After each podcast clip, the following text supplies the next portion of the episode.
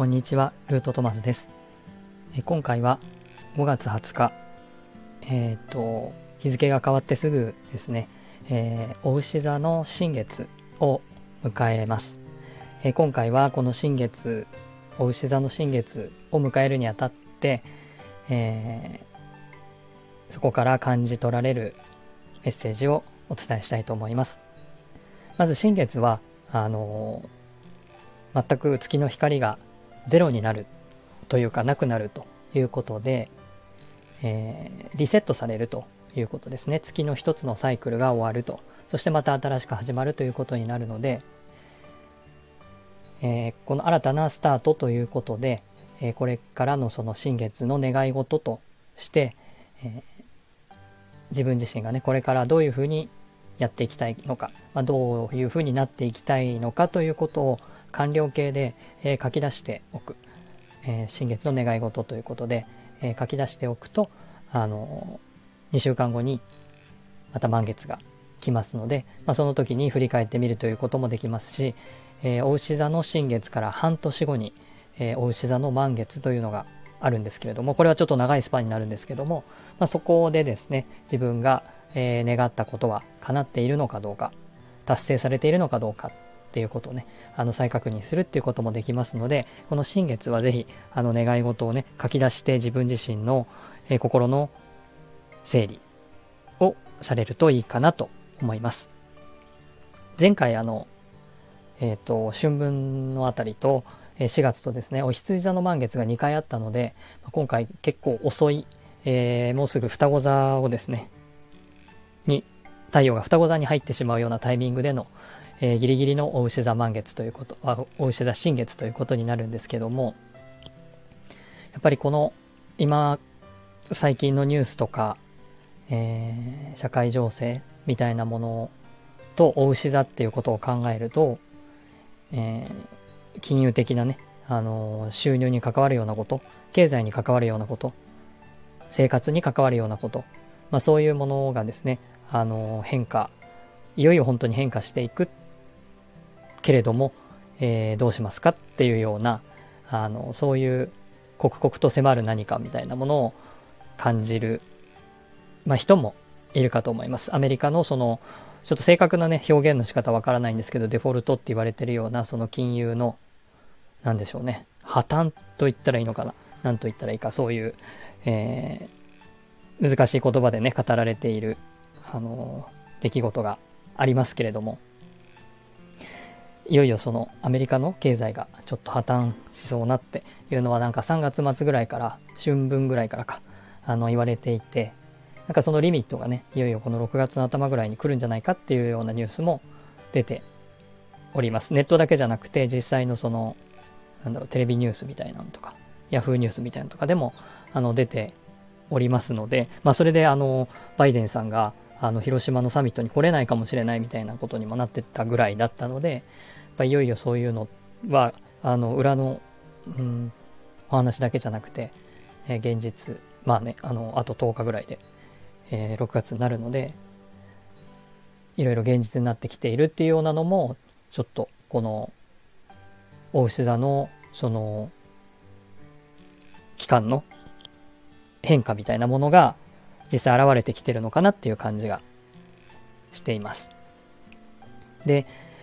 えっと、お羊座はね、その前に進むっていうエネルギーなんですけれども、お牛座はそれを受け止めるというか形になるっていう肉体を持つっていうね、あのー、星座になるので、やっぱり何かしらの形で自分に返ってくるとか、まあ、月なのでね、新月なんですけども、まあ、自分の選んだものが何かしら体に返ってくるというか、まあ、そういうような、あの、受け止めるというか、なんかそういう風にして、お羊座の時よりも自分自身に、えー、とって何なのかみたいなことを顧みるような、まあ、そういう感じがあるんじゃないかなと思います。で、えー、っと、さらにですね、このつい先日17日だったと思いますけども、えー、っと、木星がですね、お牛座に入って、えー、これから約1年間、木星がお牛座に入るということで、まあ、木星はその幸運の星っていうんですかね、まあ、拡大ということなんですけど、まあ、そういうあの星なので、まあ、そういう意味ではその豊かになっていくっていうんですかね。そういう、えー、生活が、あのー、快適になっていくというかそんなに楽観的になっていいかどうかわかんないですけどもまああのその今までのあり方ですね。あのどんどんお金が稼げてどんどん貯金が増えていってあのどんどん贅沢ができるようになるみたいな豊かさじゃないとは思うんですけども。ただこの新しい形での豊かさっていうものが、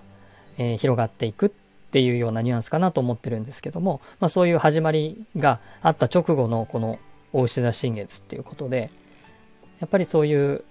お金的なもののあり方が、えー、全く新しいものに変わっていくスタートだよって言われてるような気がしております。で、決してその悲観するようなことではないとは思うんですけれども、ただ、あの、今までと全く同じことをまた続けられるよっていうことではないっていうのがこの前回までのお羊座な新月が2回あったっていうことのメッセージだったと思うので新たな、えー、一歩を踏み出した人にとってみればこれからの1年というのは非常にあの自分の価値観自分の軸で、えー、ぶれないでやっていこうとしている方にとっては豊かになっていくと要は充実していく満たされていく、まあ、願いが叶っていくという、まあ、そういうことになっていくと思いますし、まあ、そうでない方とのこの2曲になってる感じは否めないので、えー、そういう方にとっては一山ちょっと越えないといけないっていうような流れにもなるかもしれないなっていう気はします。今回はあのお羊座とこのお牛座の流れをですねちょっとあの魂を例に、えー、少しお話をしたいと思います。ちょっと生命の木にも多少関わってくるところもあるので、えー、っと、ちょっとそのお話をしたいと思います。えっと、魂という字で、字を使って、まあ、コンパクって、あの、いう言い方があります。ちょっとこれは難しい漢字なので、えっと、概要欄にもちゃんと書いておこうと思うんですが、コンバクとかコンパクという、あの、魂という字に、えー、白辺に鬼と書いて、これはバクとかパクとか読むんですけれども、まあ、そういう考え方があります。えっ、と、道教だったかな？えっ、と、中国のね、その考え方で紹介され、ウィキとかでは紹介されてたんですけれども、えっ、と、中国中医学におけるまあ、コントパクというような形で紹介されてましたけども、えっ、と、まあ、魂っていうのは、えー、魂は肝に宿りって、あの肝臓の肝と書いて、えー、中医学なのでね、あの五行の考え方で、まあ、肝に宿り人間を成長させていくものであり、また心の統制する働きだとされているっていうものになります。で、えっ、と、そういうふうにして魂っていうものをまあ考えるんですけれども一方でその白っていう方ですね、えー、こちらは文字通りあ文字通りっていうのはこの白に鬼って書くんですけれどもえー、っと人間の外観とか骨組み、えー、また生まれ持って、まあ、生まれながらに持っている身体の設計図という意味であるとでまあこれが形というような肉体と言ってもいいし形っていう風に表現してもいいと思うんですけれども五感の、あまあ、五感というのは、えー、っと、五行の、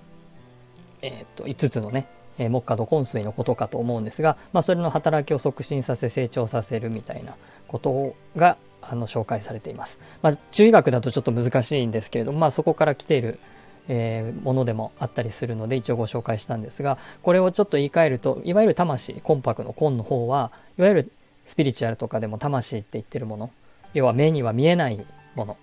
としてでも自分自身とまあ神というか天というかですね大いなるものとつながっているその魂というものと、えー、この白っていうのは肉体っていうものですね、えー、箱外側の箱形ある箱っていう外観とい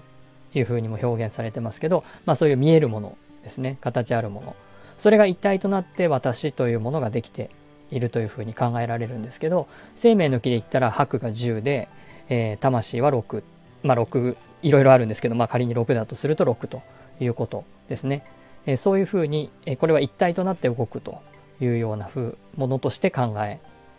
られます。でこれはあのお羊座とお牛座っていうふうに言うこともできるかなと思います。お羊座が魂、要はその天からですね、降りて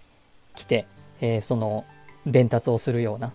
生まれたばっかりの魂として、えー、お羊座がいるとすると、これが魂ですね。それに対してそれを受け止める形あるものがお牛座。これが白の方です。まあ、そういうふうに考えると、これが一体となって、えー、初めてですね、え自分というものが出来上がる。私というものが出来上がる。ということになります。で、今回はおお牛座新月なので、まだお双子座とか天秤座みたいに相手がいるわけではないということ。えー、そして、えー、まあ、木星もお牛座に入っているということもあって、やっぱりこの私っていうものですね、まあ、自分っていうものというか、ちゃんとそのお羊座からキャッチしたものをしっかりと形にするっていうことがとっても大事なので、えー、みんなにどう見られるかなとか、どう思われるかなとか、これは社会的に見て変じゃないかなとか、常識から外れてないかなっていう視線は、えー、視線を持ってしまうと、要は木星が応援がされないっていうことになりますね。それはあのあくまでもお牛座っていう部分に入ってるっていうことはあなたがどうしたいんですかっていうことが最も大事ということになってくるし、えー、まあどうしたいんですかというかですね、そのお羊座は、お羊座のその魂の方はですね、えー、何をするために降りてきたんですかって、この形に、この肉体に降りてきたんですかっていうところを、えー、しっかりと、うん、発揮していくって、まあ、キャッチしていく。そして、それを生かす形で表現していくということですね。それが、あの、今回求められていることかなと思います。なので、コンと白というのは、お羊座、お牛座の関係にとても近いなと思っていて、えー、そこですね、すごくシンプルです。あの、こうしたいから来たよって、じゃあそうしようねって、もうそれだけなんですけど、あの、じゃあ周りはどうなのとか、あの人はどうなのとか、そういうことを一切考える必要がないというのは非常にシンプルなんだけれども、えっ、と、私たちのその思考っていうのは、こういうシンプルな部分っていうのをすっかり忘れて、えー、社会規範がとか、常識がとか、えー、相手がとか、会社がとか、親がとか、夫がとか、妻がとか、まあいろいろね、その人間関係というものがあるので、まあそういう、そういうところとの関係において、えー、自分自身を、えー、逆算するような形で決めてしまうっていう。反応する形で決めてしまうと。自分の枠組みを決めてしまうところがあるので、じゃあ自分の魂はどうどう言っていたんだったかなみたいなところっていうのは、なんか一番奥にしまっちゃってるというのがあると思います。でも、あのー、このね、えっ、ー、と、今お羊座に新月、春分、まあ、太陽や月が戻って、えそしてまた今ここのお牛座まで来た。このシンプルなところが実はすごく大事で、えっ、と、そこに立ち返らないと軸はぶれっぱなしみたいなところがあります。で、まあ、スピリチュアルにしても、スピリチュアルにしても、僕がこう、やっている生命の木にしても、そして、えー、それと関連していると考えられ、考えているその仏教の考え方にしても、もう本当にシンプルで、この魂とまっすぐにつながってください。もうそれだけなんですよ。言いたいことは。あの、いろんな、あの、なんだろう、えっ、ー、と、仏教でも、えー、聖書でも、あの、なんだろうな、いろんな考え方、神道でも何でもいいんですけれども、えー、そういうスピリチュアルな世界の人たちが、えー、ずっと声を大にして言っているのは多分ここのこと、魂魄を一致させる。自分軸を一致させる。もう本当にそれだけ、それだけというか、それが一番大事なところだということです。なので、この、特にこの4月、3月末から4月5月、このお羊座お牛座に、えー、いろんな天体がこの集まっている時期に、きちんと自分の原点というところに帰れるってことがすごく大事かなと思います。あの、約1年間ぐらいですかね。あの木星がお羊座にあった。そして今回お牛座に入った。えー、ここの2年でですね、しっかり土台ができていくことによって木星の応援がどんどんどんどん自分を進化させていく。双子座、蟹座、獅子座とあの進化させていく。それをきちんとあの1年1年成長していくためにはですね、この土台の部分の、えー、お牛座、お羊座の部分がね、しっかりとつながっているっていうことが大事かなと思います。今回ちょっと新月のね、あのメッセージではあるんですけれども、ちょうどこのお牛座、木星がお牛座に入ったっていうことで、このお羊座とお牛座の持っているメッセージが、実はこのとっても大事な、まあ、背骨みたいなね、根幹、生命の木でいくと真ん中の、真ん中のこの軸がきちんと整っていくということの場所になるので、ちょっと大きなメッセージとしてお伝えさせていただきました。あの、ぜひですね、新月の願い事、自分自身は何をするためにここに来たのかということと、えー、それを自分のあの新月の願い事として、それがちゃんと中に入れられるかどうかとか、まあ、そこも考えて、えー、見てください。では素敵な新月をお迎えください。最後までご覧いただきありがとうございました。